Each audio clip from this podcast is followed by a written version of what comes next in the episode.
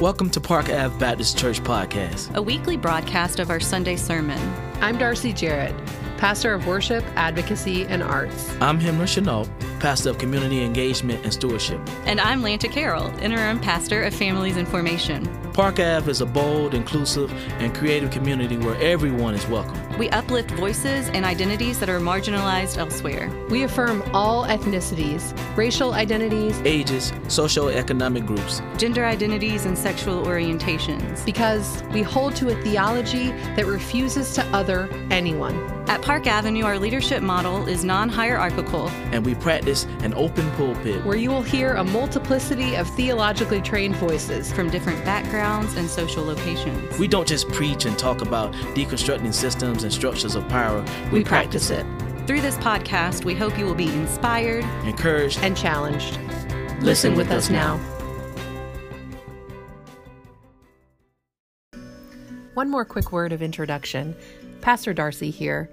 I wanted to let you all know that this week on the Park Avenue Baptist Church podcast, you're going to hear something a little different. You might have come to expect this from Park Avenue, so it's no surprise. But I wanted to let you know that this week on our podcast, you won't hear a sermon because last week we worshiped exclusively through the arts. There was no reflection or sermon during the service, but what we did have was poetry, scripture reading, live painting, collaborative arts, and liturgical dance. Now, some of these won't come through on the podcast, obviously, but what you will hear is a bit more what it might be like for you to worship with us. You'll hear some of the ways and the rhythms that we have in our service to take time for silence, to contemplate poetry and scripture.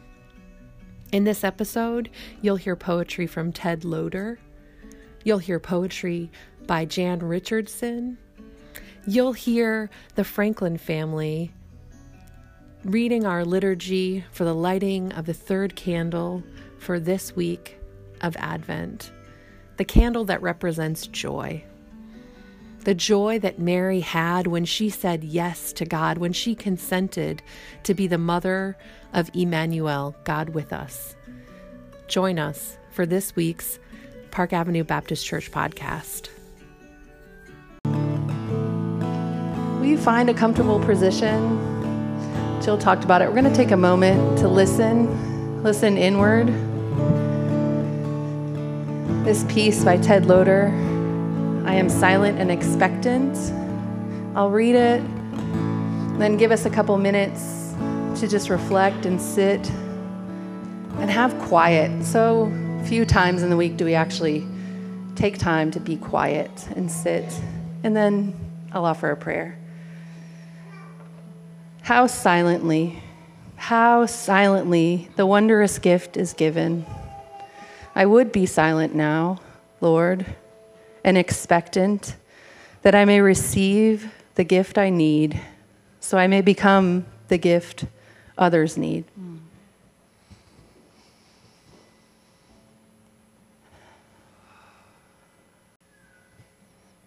God, we wait we wait for you. We wait for your hope, your peace, your joy, and finally your love. Lord, we wait.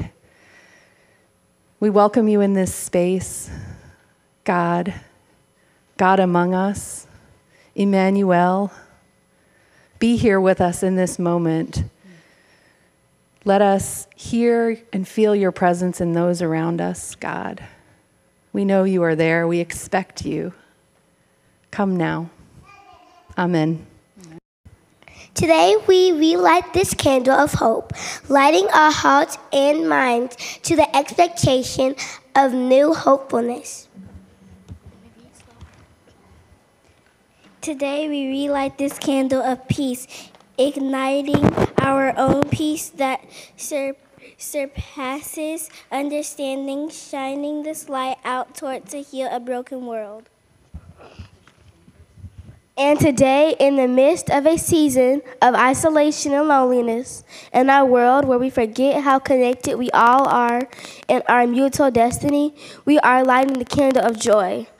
We are lighting this joy candle not because we refuse to acknowledge the conflict that depression and anxiety are on the rise, but because we trust in the one whose places our splendor and majesty, strength and joy.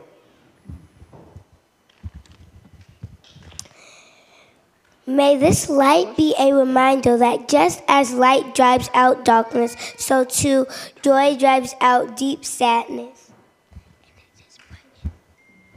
May this, may this light brighten your heart and mind, the Spirit shining her love in spaces that need healing and compassion, so that way we allow community to love us through our hurt.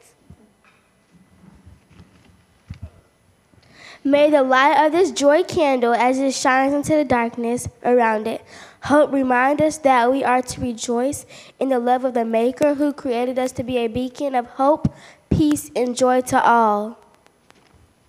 Pray with me.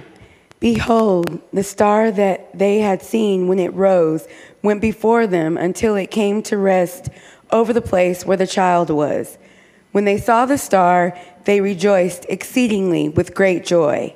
The joy of God with us is mingled with grief, exists side by side with mourning, knows that pain and death are all too real, but do not have the final word. This joy attends gently to beauty and softness and the gladness that comes from paying attention to what matters. The joy of God is with us collective, liberating us from deadly despair. Joy is gestating in darkness. It comes unexpectedly. It comes with consent. Joy invites our expectation and demands our participation. Prepare the way for joy with sorrow. Make known to us the path of life. In your presence, there is fullness of joy. Come, Emmanuel. Fill our hearts, fill our bodies, fill our lives with joy. Amen that will burst into bloom and rejoice with joy and singing. They will receive the glory of Lebanon, the splendor of Carmel and Sharon. They will see the Lord's glory, the splendor of our God. Strengthen the weak hands and support the unsteady knees. Say to those who are panicking, Be strong, don't fear. Here's your God, coming with vengeance, with divine retribution. God will come to save you. Then the eyes of the blind will be open, and the ears of the deaf will be clear. Then the lame will leap like the deer, and the tongue of the speechless will sing. Waters will spring up in the desert, and streams in the wilderness. The burning sand will become a pool, and the thirsty ground fountains of water. The jackal's habitat a pasture, grass will become reeds and rushes. A highway will be there, it will be called the Holy Way. The unclean won't travel it, but it will be there for those walking on that way. Even fools won't get lost on it. No lion will be there, and no predator will go up on it. None of these will be there. Only the redeemed will walk on it. The Lord's ransomed ones will return and enter Zion with singing, with everlasting joy upon their heads. Happiness and joy will overwhelm them. Grief and groaning will flee away. The word of God for the people of God. Hear now the second reading from Psalm 146, 5 through 10. Mm-hmm. The person whose help is the God of Jacob, the person whose hope rests on the Lord their God, is truly happy.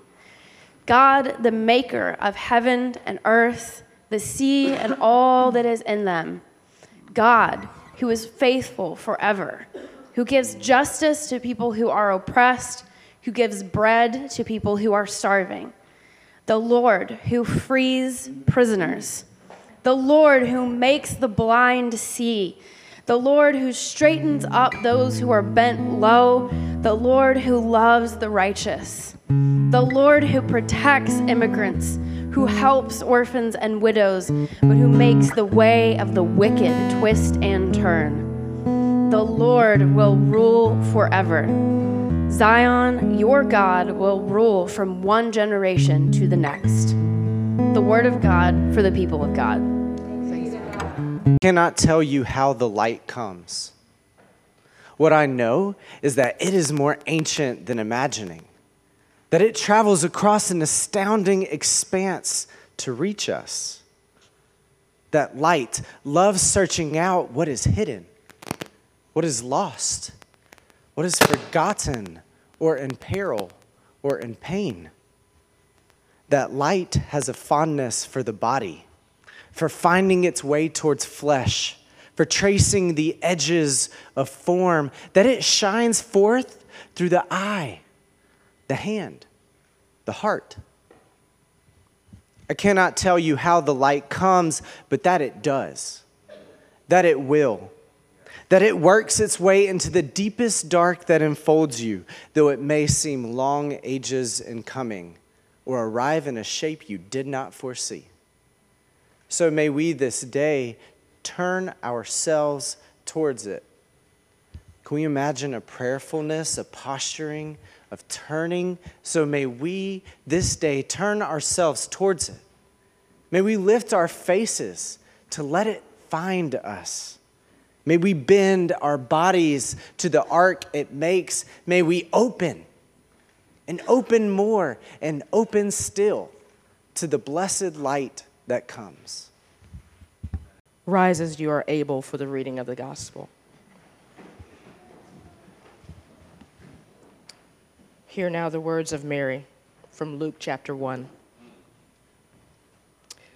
Mary said, With all my heart I glorify the Lord. In the depths of who I am, I rejoice in God, my Savior. God has looked with favor on the low status of his servant. Look, from now on, everyone will consider me highly favored because the mighty one has done great things for me. Holy is God's name. God shows mercy to everyone from one generation to the next who honors him as God. God has strong strength with their arm. God has scattered those with arrogant thoughts and proud inclinations. God has pulled the powerful down from their thrones and lifted up the lowly. God has filled the hungry with good things and sent the rich away empty handed.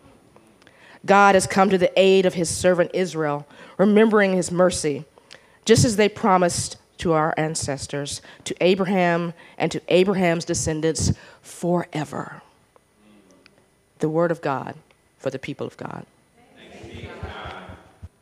Thank you for listening to the Park Avenue Baptist Church podcast. If you'd like to worship with us in person, our services are Sunday mornings at 10 a.m. ish. We are at 486 Park Ave in Southeast Atlanta, across the street from Grant Park, at the corner of Park Ave and Sydney Street. To find out more about us or get in touch, visit our website at parkavbaptist.com. Now go into the world that is too often unjust, knowing that the God who created you loves you and empowers you to love boldly, live inclusively, and to serve creatively. Amen.